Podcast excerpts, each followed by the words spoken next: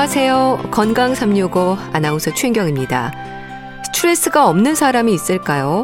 정도의 차이는 있지만 누구에게나 스트레스는 자리합니다. 바로 그 정도의 차이가 문제겠죠. 스트레스가 마음고생으로 이어지고 불편한 마음이 결국 몸으로 나타나는 건강 이상으로도 이어질 수 있어서 스트레스에 대한 관심과 관리는 필요합니다. 우리가 흔히 말하는 화병과 스트레스는 다른 걸까요? 오늘은 스트레스에 대해서 알아보겠습니다. 건강365 박학기의 비타민 듣고 시작하겠습니다. 스트레스라는 단어를 떠올리면 공황장애, 불면증, 소화불량, 위염, 과민성 대장, 두통, 화병에 이르기까지 연관해서 이어지는 부분들이 많습니다. 스트레스가 그만큼 무서운 걸까요? 경희대 한방병원 황덕상 교수와 함께합니다. 교수님 안녕하세요. 네, 안녕하세요. 스트레스 교수님도 받으시죠? 네, 그렇죠. 우리가 스트레스 안 받는 사람이 사실은 없죠. 네. 왜냐하면 우리가 스트레스라고 하는 것을 어떤 병의 원인 스트레스뿐만 아니라 실제로 이제 스트레스라고 하는 것은 외부의 변화라고도 볼 수 있거든요. 우리가 살아가면서 계절의 변화에 따른 온도 변화로도 스트레스를 받을 수도 있고, 난 너무 추워. 추운 것 때문에 손발이 너무 차졌어. 이것 때문에 스트레스일 수도 있고, 또는 우리가 하는 일에 대해서 업무 마감이 되거나 하는 것도 스트레스일 수도 있고, 과식을 했더니 그것 또한 내가 먹는 것 때문에 스트레스를 받는 것도 있기 때문에 사실 우리가 이제 살아가는 것 자체가 모든 게 스트레스 있을 수 있는데요. 근데 이제 이거를 정말 스트레스가 나쁜 걸로 받아들이냐 말 거냐는 어떻게 보면 정말 사람마다 다른 거라서 네. 저는 어떻게 보면 이 스트레스를 받는데 이거를 어떻게 받아들이냐 할 때 나름대로 이제 조금 그거를 극복하기 위한 그런 말을 하나 생각을 하는데요. 뭐라고 하면은 일상다반사라는 말을 일상다반사. 그렇죠. 네. 그래서 좀 이걸 찾아봤더니 이제 표준 국어 대사전에도 차를 마시고 밥을 먹는 일이라는 뜻인데 일상다반사가 보통에 있는 예사로운 일이라는 거죠. 네.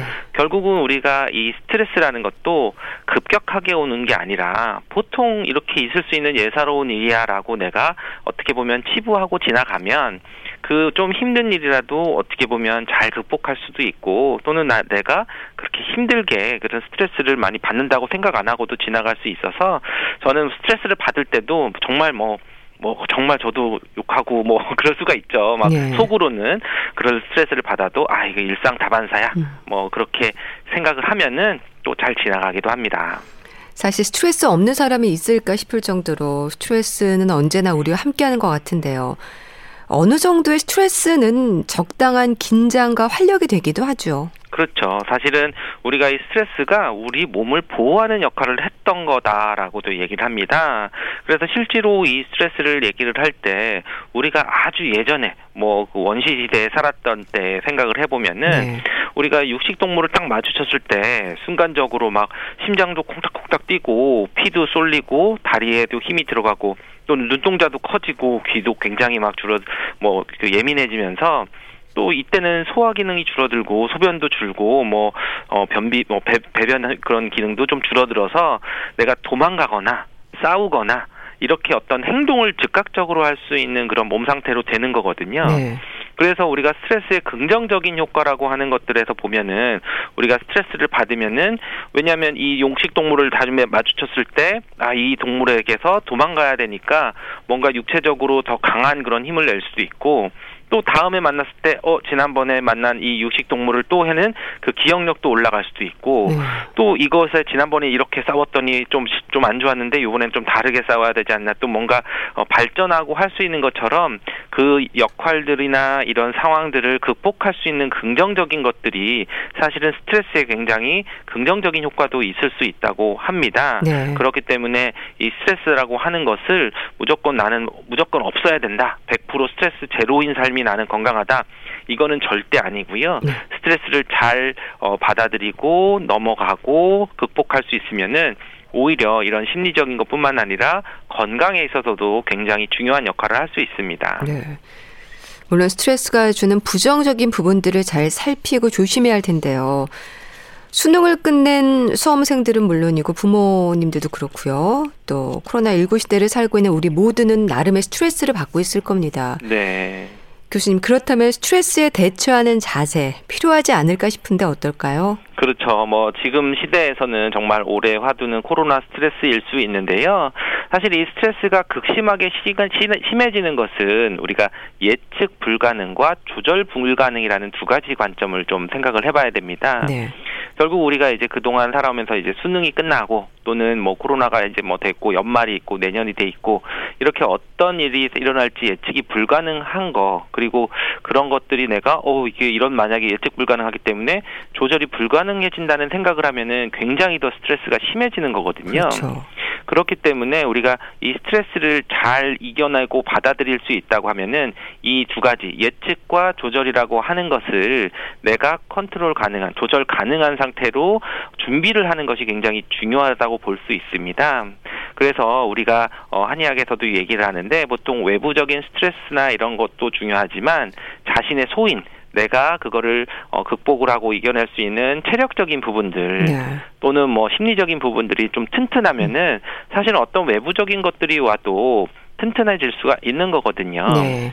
그러니까 우리가 코로나에 대해서 또 공부를 해야 되고, 그리고 또 우리가 그런 기사나 이런 것들을 좀 접하면서 너무 근거 없는 그런 공포나 이런 거를 갖는다기보다는 충분히 이제 그것에 대한 사실 체크나 그런 것들을 좀 공부를 한다면은 잘 이해를 하고 이게 두려워 하지 않을 수가 있는 거고요. 그리고 어떤 그런 가이드라인, 국가에서 나오는 그런 질병에 대한 가이드라인을 잘 따르면은 사실은 충분히 대응할 수 있는 그런 부분이 될 수도 있고, 그리고 뭐 시험이나 이런 것들도 보면은 어느 정도 공부를 준비를 하는 과정들을 탄탄히 해놓으면은 뭐 어떤 시험이라도 사실은 그 스트레스보다는 뭐 이런 말이 될 수 있지만 즐거운 평가 정도로 맞아요. 넘어갈 수도 있는 건데요. 네. 이런 것처럼 내가 먼저, 그러니까 이런 외부적인 거 예측하는 거나 그런 거를 대응하는 것보다는 내 스스로를 준비를 하고 육체적인 것들이나 정신적인 거를 기르는 것들이 어떻게 보면 가장 중요한 스트레스를 극복하는 준비 사항일 수 있습니다. 네.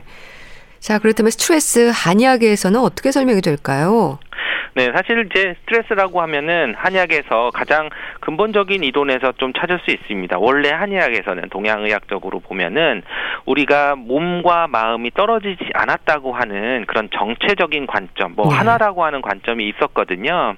결국은 스트레스라고 하는 게 심리적인 거지만 우리 몸에서 육체적으로 나타나는 그런 어떤 질환들이 나타나는 게 스트레스의 특징이듯이 한의학은 전통적으로 이런 생명의 현상이나 병의 그런 원인들을 이게 기라고 하는 반응으로 해석을 했는데 이 기가 뭐냐고 하는 것들을 뭐 실체를 찾는 것보다는 바로 이러한 육체적인 것과 정신적인 게 같이 이어져 있는 어떤 거, 그게 하나로 나타난다고도 볼 수도 있는데요. 결국은 그런 것 때문에 스트레스나 이런 것들이 병이 오는 것들이 한의학에서 얘기할 때 굉장히 중요한 그런 병인으로서도 그 이해를 하고 있었다고 볼 수 있습니다. 네. 물론 그런 스트레스라고 하는 영어적인 표현을 쓰는 게 아니라 한의학에서는 어떤 기의 문제 또는 나쁜 기라고 하는 사기의 문제, 이렇게 이해를 했었는데요. 네.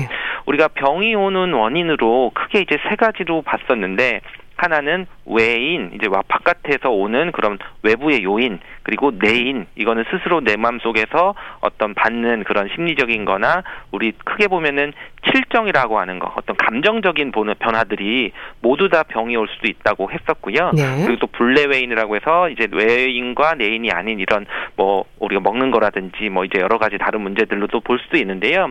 결국은 우리 칠정, 우리 감정적인 변화들이 오는 그런 병의 원인들을 한의학에서는 봤었고, 그 감정적인 너무 슬퍼도 안 되고 너무 화를 내도 안 되고 또는 너무 즐거워도 안 되고, 어떤 그런 7가지 그런 감정들의 변화들이 극과 극으로 가는 거, 이런 것들이 다 병이 올 수도 있다고 보기 때문에 우리가 스트레스를 받는다고 해도 이것 때문에 너무 좋아하거나 너무 슬퍼하거나 너무 걱정하거나 너무 무서워하거나 너무 우울해하거나 이런 것들을 다 좀 중용의 의미에서 균형을 맞추면은 사실은 병이 아니라 잘 해결이 될 수 있다라고 하는 것들이 기본적으로 한의학에서 생각한 그런 스트레스입니다. 네.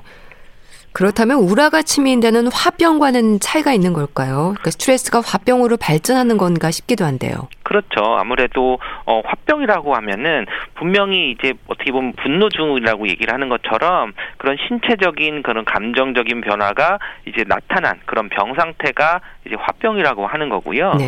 스트레스라고 하는 거는 그냥 지금 일시적으로 오게 되는 어떤 원인에 대한 것들 있죠. 그래서 화병이 나타날 때에는 그 진단 기준에서도 6개월 이상 어떤 특정 스트레스가 지속되어 쌓이는 것이 화병으로 나타나는 거고, 네. 그런 화병의 증상들로는 뭐 불면증이나 뭐 기억력 감퇴, 뭐 공허감, 집중력 저하, 뭐 신경 과민, 우울증, 분노, 근심, 걱정, 인내 등이 나타나면서 또는 이제 두통, 답답함, 또 이렇게 상열감, 위로 열이 나거나 입이 마르거나 이렇게 치밀어 오른다고 해서 뭐 가슴이 답답하고 뛰거나 목에 어떤 막혀 있는 응어리 같은 거나 뭐 뱉어지지 않는 이런 증상들, 식욕 부진, 뭐 소화불량, 만성 피로 등 여러 가지 신체적인 증상들이 같이 나타날 때 네. 화병이라고 했었거든요. 결국은 이거는 원인이 될 수도 있고 어떤 결과가 되는 게 바로 화병이라는 그런 질환으로 볼 수 있습니다.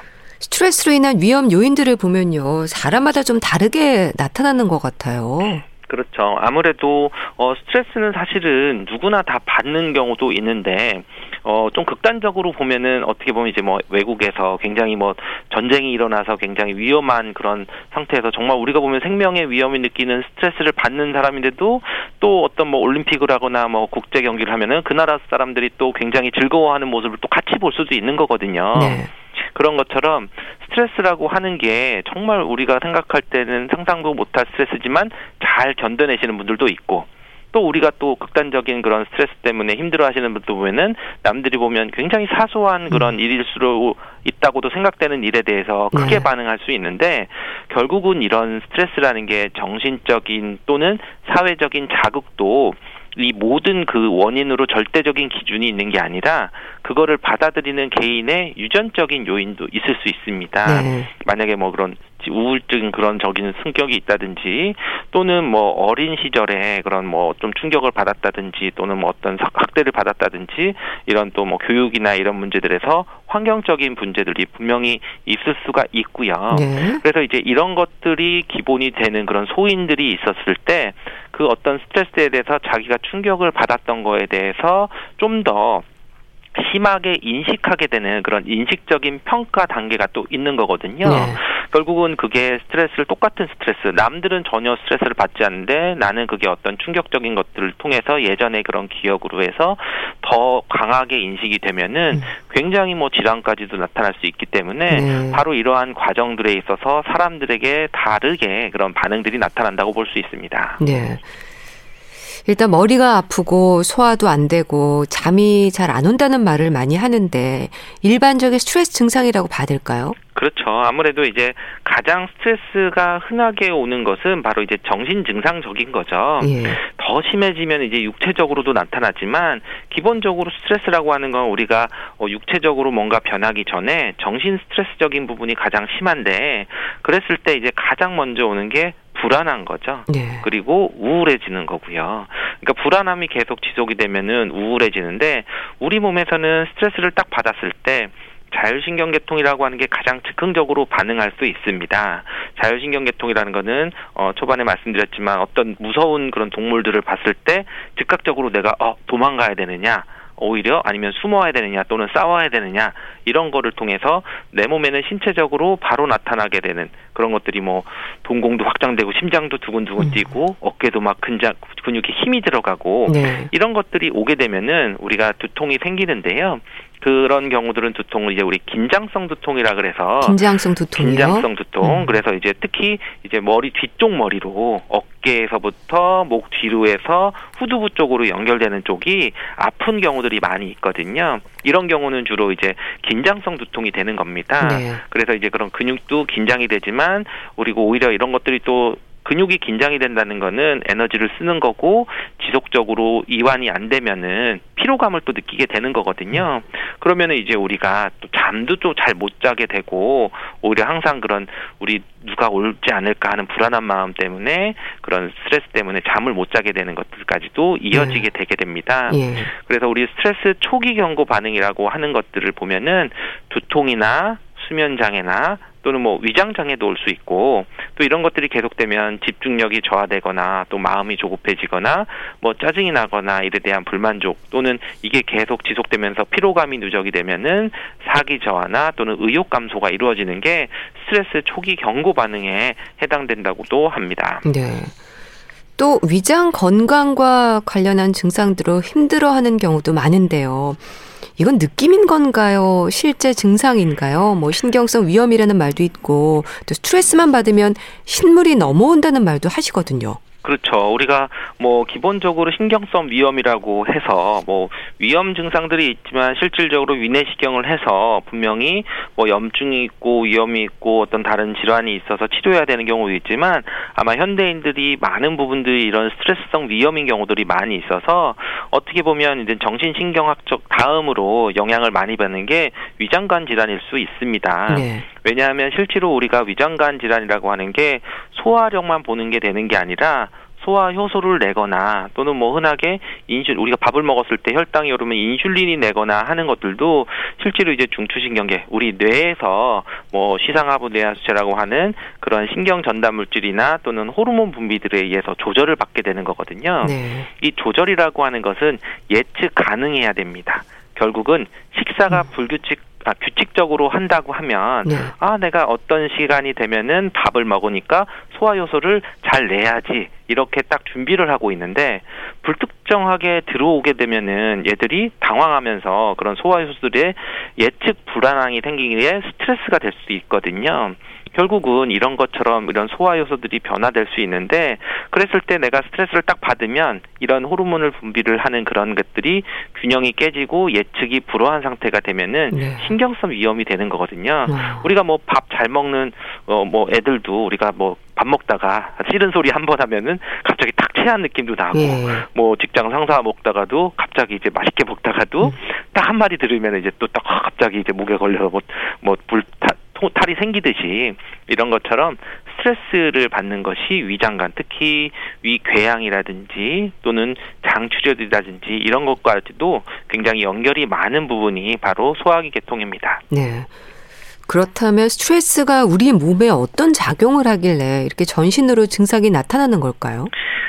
스트레스가 우리 몸에 전신으로 나타나는 것과 밀접하게 연결되는 것은 바로 뇌에 관련돼 있는 작용 때문입니다. 뇌 작용이요. 그렇죠. 우리가 해부학적이나 생리학적으로 보면 대뇌 피질 부위에서 우리 정신적, 사회적인 스트레스를 받게 되면은 신경 전달 물질의 변화가 생기는데요. 네. 신경 전달 물질이라고 하는 게 우리 몸의 모든 이런 역할들을 할 수가 있습니다. 사람을 우울하게도 할 수 있고, 뭐 행동을 할 수도 있고, 운동을 할 수도 있고, 더 힘이 세지게 할 수도 있고, 뭐 피로 물질이 나올 수도 있고, 뭐 면역력을 강화할 수도 있고, 또는 약화할 수도 있고, 이런 물질들의 변화들이 생길 수도 있고요. 그리고 또 시상하부에서 자율신경계통을 조절하게 되는 그런 호르몬 변화를 시키는데, 바로 이 호르몬 변화라고 하는 것이 작용하는 게 우리 전신 반응이거든요. 네. 그 대표적인 것들이 뭐 코르티졸이라고 해서 우리 스트레스 호르몬들이 나오게 되는데, 바로 이런 중추신경의 그런 신경 전달 물질, 우리가 뭐 흔히들 들어보셨을 텐데 뭐 도파민이나 세로토닌, 뭐 세로토닌이 부족하면 뭐 우울증이 온다, 뭐 또는 우리가 흥분했을 때 뭐 에피네프린이 나오고 노르에피네프린이 나오고 뭐 아드레날린이 나오고 막 힘이 세지고, 네. 막 이제 이런 것들의 신경 전달 물질에 해당이 되는데요. 네. 그런 게 불균형이 오게 되는 거죠. 그런 불균형이 왔을 때 균형이 깨지는 것들이 되는 거고, 또 자율신경계통의 얘기를 하면은 자율신경계통은 항상 교감신경과 부교감신경이라고 하는데, 다른 말로 하면 교감신경은 우리 파이트하는 리액션이라고 합니다. 이렇게 싸우려고 하는 거. 교감신경이요? 교감신경은, 네. 내가 싸우려고 하면은 막 긴장도 하고 눈도 커지고 막 예민해지고, 그러면서 이제 소화 기능은 굉장히 약화되죠. 왜냐하면 뭐 싸우다가 밥 먹으러 갈 수는 없으니까. 또는 이제 부교감신경이라는 건 플라이트 리액션이라고 하는데, 이거, 네. 도망가는 겁니다. 막 우울하게 하고 약간 좀 의기소침하게 하고 뭔가 이제 의욕이 떨어지게 하는 이런 것들이 되는데, 바로 이런 것들이 우리 전신과 관련된, 단지 한 가지 신경뿐만 아니라 전신과 관련되는 그런 증상들이 다 나타나기 관여를 하기 때문에, 네. 스트레스는 이런 것과 연관이 많이 되고, 그래서 우리 몸에서 여러 가지 그런 전신적인 반응들이 나타난다고 볼 수 있습니다. 네. 그런 증상들을 방치하면 어떤 위험으로 이어질까요? 네, 우리 몸에서 사실은 뭐 그 모든 질환, 우리 몸의 거의 뭐 90% 이상이 다 원인들을 찾아보면 결국은 맨 마지막에 스트레스가 꼭 끼거든요. 네, 결국은 뭐 우리가 굳이 뭐 어떤 질환이라고 설명하지 않아도 다 모든 질환에 스트레스가 관여할 수 있는데 예. 특히 이제 조금 위험한 그런 거라고 얘기를 하면은 가장 이제 심혈관 질환이라고도 볼 수 있죠. 어떻게 보면 우리가 심장 관련되는 질환, 뭐 심혈관 관련되는 예. 그렇죠. 그러면 우리가 뭐 고혈압 환자분들에게 스트레스를 너무 주면은 그게 더 큰 문제. 뭐 우리가 뭐 고혈압의 침묵의 살인자라고도 얘기를 하는데 뭐 가만히 고혈압이 있는지도 모르고 잘 있다가 스트레스를 받았을 때 갑자기 고혈압 증상들이 심하게 나타나서 다른 문제들 뭐 뇌혈관 질환이나 다른 문제들이 더 생길 수도 있는 거고요. 네. 또는 당뇨나 콜레스테롤 상승도 오히려 스트레스를 받으면 굉장히 올라가는 거거든요. 네. 분명히 당뇨나 콜레스테롤은 내분비 질환인 거고 우리가 음식을 조절하거나 이러면은 좋아질 거라고 생각을 하는데 나는 음식도 잘 조절하고 생활도 잘하는데 이게 조절이 안 되는 분들이 또 있거든요. 그런 분들을 잘 보면은 아 뭔가 이제 그런 스트레스를 계속 해소하지 못하고 쌓아가고 있는 분들이 또 있을 수가 있습니다. 그리고 뭐 이제 관상동맥 질환이라고 하는 그런 심장 자체에 그런 무리가 오게 되는 그런 질환들이 있을 때도 네. 우리가 뭐 흔하게 뭐 드라마나 영화에서도 보면은 스트레스 때문에 갑자기 충격 받으면 이제 뭐 뒷목을 잡고 쓰러지거나 맞아요. 심장을 부여잡고 쓰러지거나 이런 것들이 가장 이제 심각한 그런 위험일 수가 있고요. 네. 그리고 이제 소화기계 질환 앞에서도 말씀드렸지만 가장 이제 뭐 흔하게 오는 것들이 소화기 특히 이제 뭐 스트레스성 위궤양이 온다든지 또는 우리 뭐 과민성 장증후군 뭐 이런 거 얘기를 해서 변비가 왔다가 또는 설사가 왔다가 이게 종처럼 갈피를 잡을 수 없는 그런 장질환도 있을 수 있는 거고요. 네. 또는 스트레스를 많이 받으면은 이렇게 장이 천공되거나 장출혈 뭐 이런 그 장 쪽으로 또 문제가 되는 경우도 올 수가 있게 되고요.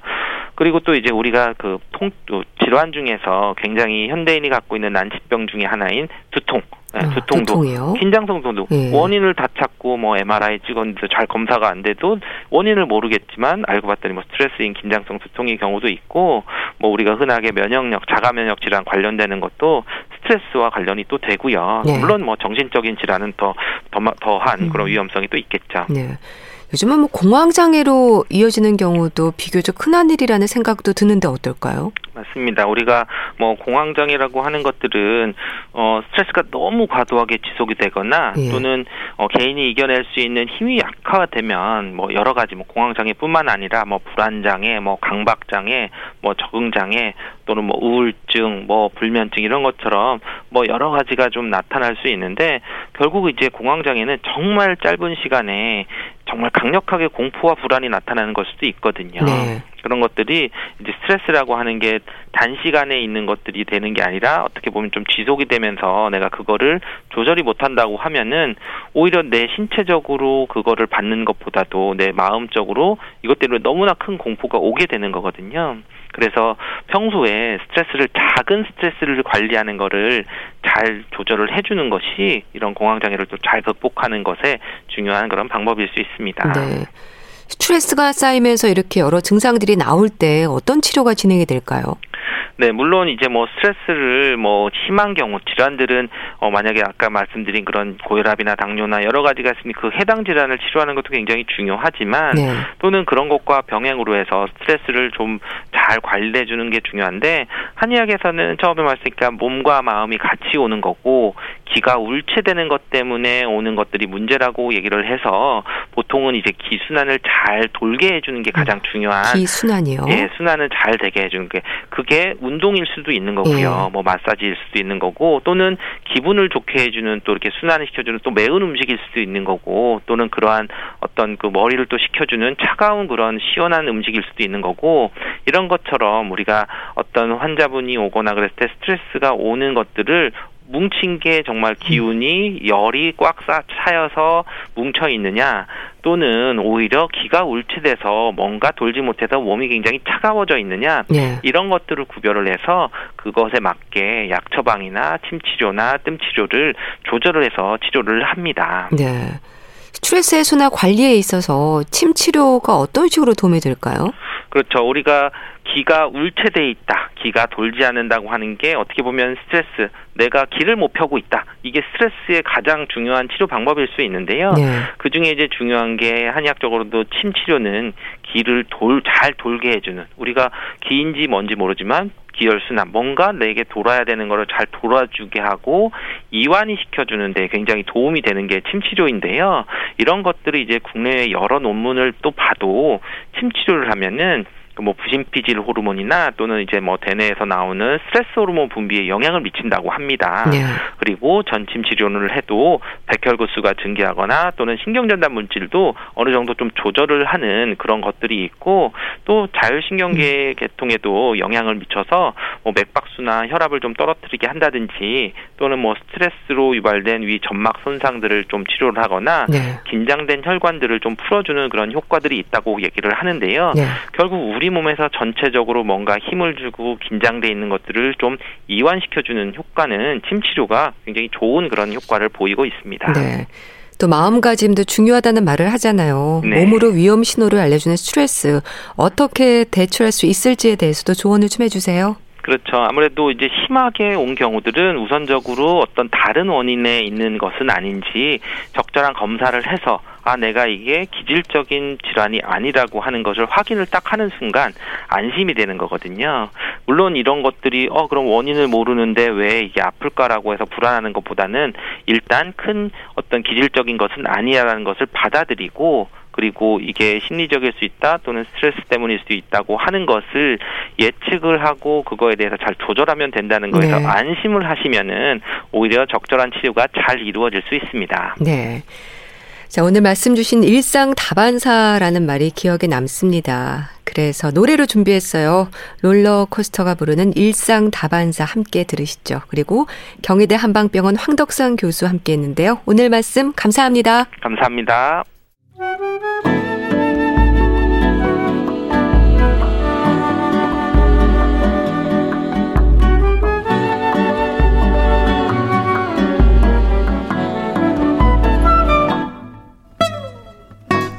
건강한 하루의 시작, KBS 라디오 건강365 최윤경 아나운서의 진행입니다.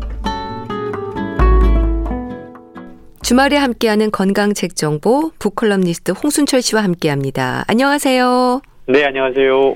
오늘 소개해 주실 책은 러너스 다이어리, 달리는 기록을 담은 책인가요? 그렇습니다. 이 부제가 나를 변화시킬 달리기 100일이라고 적혀 있는데요. 네. 이 책은 달리기로 건강뿐만이 아니고 자신의 자존감을 키운 러닝 인플루언서, 러너 제네의 이야기를 담고 있습니다. 네. 러너 제네는 요즘 한참 그 너튜브에서 활약하고 있는 이 저자분의 필명이기도 한데요. 나를 다시 사랑하기 위해서 절박한 심정으로 달리기를 시작했다고 그래요. 그러면서 스스로에게 끊임없이 질문을 던졌다고 그럽니다. 그리고 삶의 방향성을 달리기를 통해 찾고 네. 건강해진 몸과 단단해진 내면을 갖게 된 이후에 달리기에 영향력을 믿게 됐고 이제는 그 영향력을 책을 통해 소개를 하고 있는데요. 예. 책은요. 저자의 진솔하고 담백한 에세이를 시작으로 합니다. 그러면서 달리기를 원하는 분들을 위한 다양한 정보들도 함께 제공해주고 있는데요. 네. 달리기하기 좋은 장소, 달리기 훈련법, 달리기 테크닉, 이렇게 러너들에게 필요한 핵심적인 내용들을 책을 통해 친절하게 소개해주고 있습니다. 네. 참 달리기를 꾸준히 한다는 게 쉬운 게 아닌데, 저자 김주은 씨는 어떤 분이세요? 이 트레이너이신가요? 그렇게 생각하기 쉬운데요. 네. 이 김주은 씨는 일반 사무직 직장인이었다고 그래요. 그냥 정말 집 회사 정말 활동성 없는 생활을 하던 가운데 2018년 초에 이렇게 살아서는 안 되겠다라고 각성을 하고 건강을 위해서 달리기를 시작했다고 그러는데요. 미래에 대한 걱정으로 시작했던 달리기가 이제는 취미를 넘어서 일상이 되었다라는 거죠. 네. 정말 놀라운 기록들이 책에 소개가 되고 있는데, 처음에 무작정 참가하기 시작했던 마라톤 풀코스 대회를요. 4시간 이내에 완주하면서 네. 자신감을 얻게 됐고. 아, 마라톤 풀코스 대회를요. 예. 예.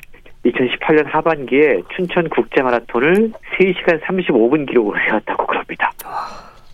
그리고 뭐 10km 부분이라든가 하프마라톤 이런 것들을 출전해서 다양한 종목에서 지금 수상까지 하면서 지금 이 경력을 토대로 전국 마라톤 협회 페이스메이커로 등록돼서 뛰는 분들과 함께 그들을 동기부여하면서 네. 활동하고 있다고 그러는데요.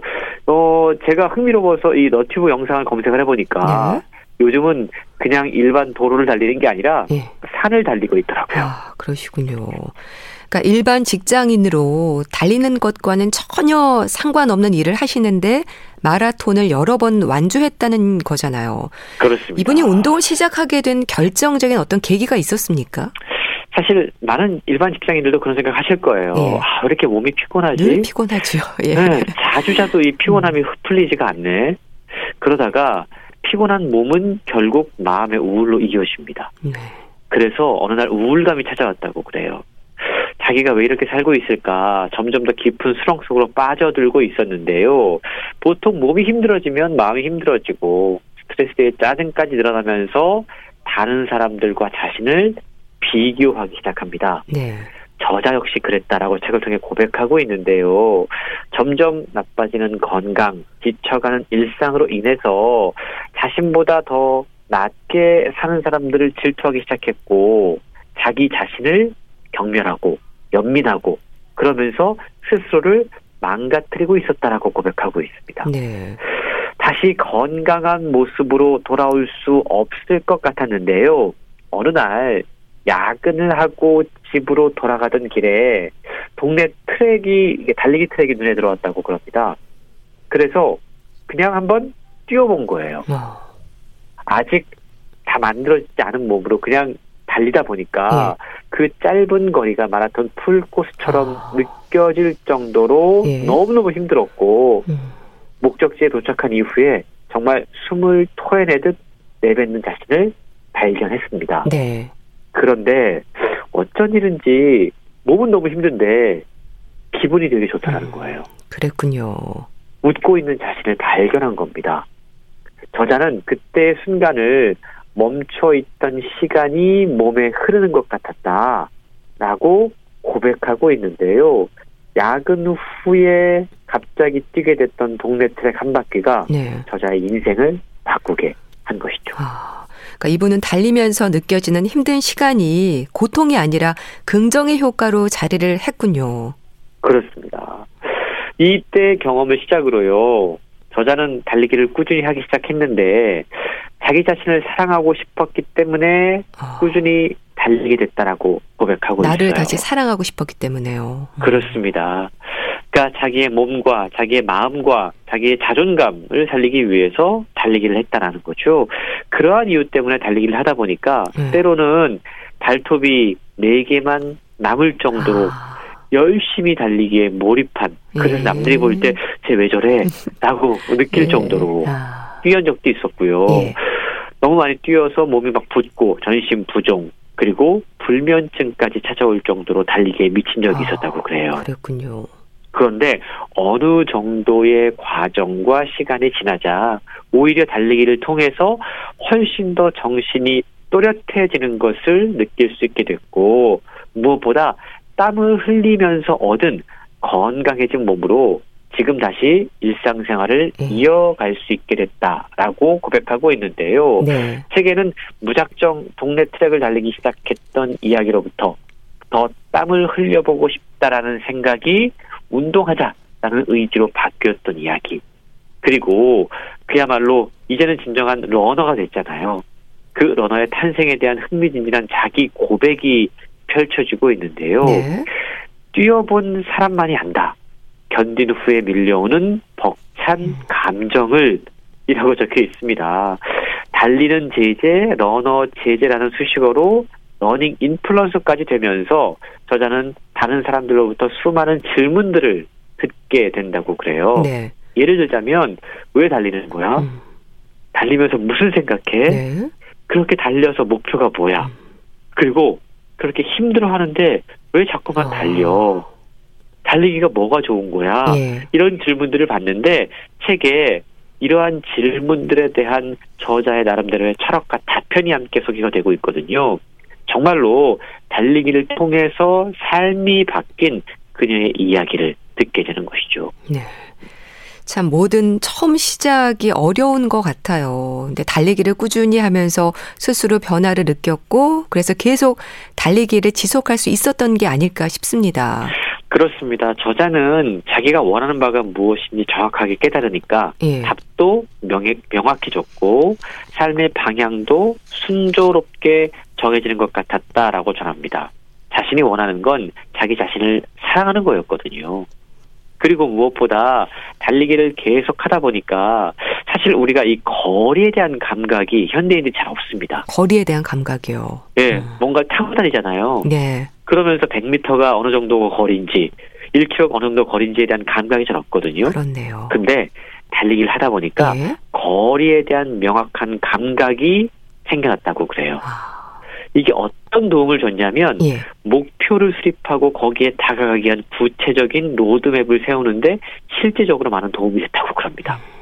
그리고 시간을 초 단위로 보게 됐다고 그래요. 초 단위로요? 아. 예. 현대인들이 또 시간 관념도 별로 없어지거든요. 예. 근데 달리면 시간을 계산하게 됩니다. 그러면서 막연하게 달리지 않고 계획적인 러닝 생활을 시작했다라고 고백을 하고 있는데 네. 목표와 계획은요. 질문을 통해 나오는 것이라고 믿게 되었다고 그럽니다. 그리고 무엇보다 이 책을 통해 우리가 함께 고민해 볼 수 있는 점은 혼자 달리는 것보다 네. 달리기의 즐거움을 사람들에게 전파하고 싶은 생각이 들었다라는 거예요. 아. 그래서 러닝 크루 그룹을 만들었는데요. 예? 요즘 보면 밤에 이렇게 뭐 3, 4, 5 모여서 함께 뛰는 분들을 종종 발견할 수가 있어요. 네.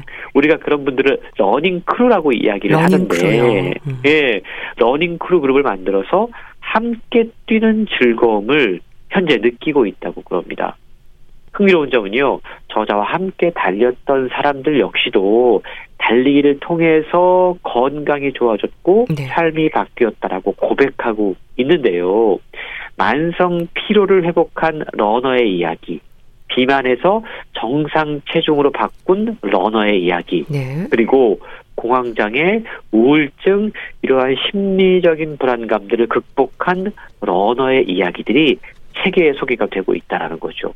그래서 저자 스스로 바뀌었던 달리기를 통한 어떤 경험과 또 다양한 사람들이 만들어낸 경험들이 서로 교차하면서 이 책을 읽는 독자들은 달리기를 통해서 나의 삶도 변화시킬 수 있겠구나라는 확신까지 갖게 되는데요. 네. 달리기는 다른 누구와 경쟁하는 게 아닙니다. 오롯이 자기 자신과 경쟁하는 운동이다라고 최근 이야기를 하고 있는데 자신만의 레이스를 완주할 수 있도록 매일매일을 책에 기록하면서 100일 동안 달린 이후에 자신이 어떤 모습을 원하고 있는지 그리고 어떠한 방향으로 살고 싶은지 함께 이 책을 통해서 그 모습을 그려갈 수 있을 것 같습니다. 네, 그러니까 달리기를 통해서 많은 분들의 삶이 바뀌었군요. 그렇습니다. 코로나19로 인해서 한 해 동안 정말 답답하게 지내신 분들이 많을 것 같은데요. 몸과 마음의 건강을 위한 달리기 계획을 좀 세워보면 좋을 것 같은데 일단 욕심내지 말고 좀 산책부터 시작해보는 것도 좋지 않을까 싶어요. 그렇습니다. 사실 요즘 같은 때 마스크 쓰고 또 달려야 되다 보니까 네. 호흡이 상당히 가쁠 수밖에 없거든요. 근데 그런 상황에서는 조금씩 산책부터 시작해서 뭔가 좀 동네라던가 아니면 공원 같은 곳들을 조금씩 천천히 달려보는 것도 좋을 것 같은데요. 네. 그러니까 이 책을 통해서 어떤 기준으로 어떻게 하나하나 시작할지를 계획들을 세워보실 수 있을 것 같아요. 네, 달리기에 관심 갖고 있는 분들을 위해서 그야말로 달리기 가이드북이다. 또 달리기 다이어리라고 이야기할 수 있는데요. 달리기 100일, 다이어리요? 네. 그러니까 100일 동안 하루하루 어떻게 자기의 달리기가 증가했는지 향상되고 있는지 어떤 준비 운동을 했는지를 함께 기록할 수 있도록 해놨어요. 예. 그리고 함께 뛰는 사람들 우리가 러닝크루라고 이야기를 하는데 러닝크루를 어떻게 만들고 그들과 어떻게 달리기를 조금씩 뭔가 좀 즐겁게 할 수 있는지 프로그램도 함께 소개해주고 있는데요. 예. 이 책은요, 단순히 어떤 신체적인 건강만을 위해서, 예쁜 몸매를 위해서, 또 어떤 멋진 몸을 위해서 달려라라고 이야기하지 않습니다.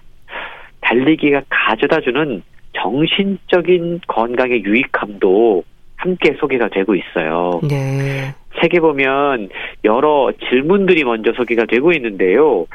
특별히 통증이 느껴지거나 불안한 신체 부분이 있는지, 아니면 달리는 자세 가운데 신경 쓰이는 부분은 무엇인지, 예? 아니면 다른 사람들의 달리는 자세를 한번 본 적이 있는지, 이런 것들은 달리기 기술의 향상을 위한 질문이거든요. 예. 그리고 또 마음의 건강을 위한 질문들도 포함이 되고 있는데, 달리기가 나를 어떻게 변화시키고 있는 것 같은지, 달린 이후에 나의 감정은 달리기 전과 어떻게 다른지, 예. 기분은 어떻게 다른지, 그리고 달리기를 통해서 바뀌었으면 하는 자신의 모습은 무엇인지, 예. 그리고 달리기를 하면서 자기 내면을 만나게 되거든요. 예. 그때 나는 어떠한 모습을 하고 있는지 책은 질문하고 있다라는 거죠. 이게 31차, 41차, 뭐 51차 이렇게 각각의 어떤 날짜에 맞게 자신의 내면을 만나고 살펴볼 수 있는 질문들도 함께 소개가 되고 있다는 건데요. 하루하루 질문을 하는 거군요, 나에게. 그렇습니다. 그래서 이 책이 이제 다이어리의 기능을 할 수 있다라는 거죠. 예. 무엇이든 하다 보면 멈추고 싶은 적이 있잖아요. 그렇죠. 달리기도 마찬가지입니다. 멈추고 싶은 순간이 있거든요. 내가 이걸 왜 하는지 궁금한 적이 있거든요. 예. 그럴 때 책은 또한 질문합니다. 무엇이든지 멈추고 싶은 순간에 한번 견뎌본 적이 있는지, 그 순간들을 어떠한 마음으로 견뎌냈는지, 단순히 달리기에 대한 이야기뿐만 아니고, 네. 삶을 되돌아보면서 무언가를 내가 힘든 과정을 거쳐서, 고통을 거쳐서 겪어내고 극복하고 이겨낸 경험이 있는지를 함께 묻고 있다라는 거죠. 이런 것들을 통해서 달리기가 우리의 삶 전체를 바꿔 놓을 수 있다라는 사실을 책은 알려주고 있습니다. 네. 달리기 후에 나의 감정은 어떨지 저도 좀 띄워보고 이 질문에 대한 답을 좀 생각해 봐야겠습니다.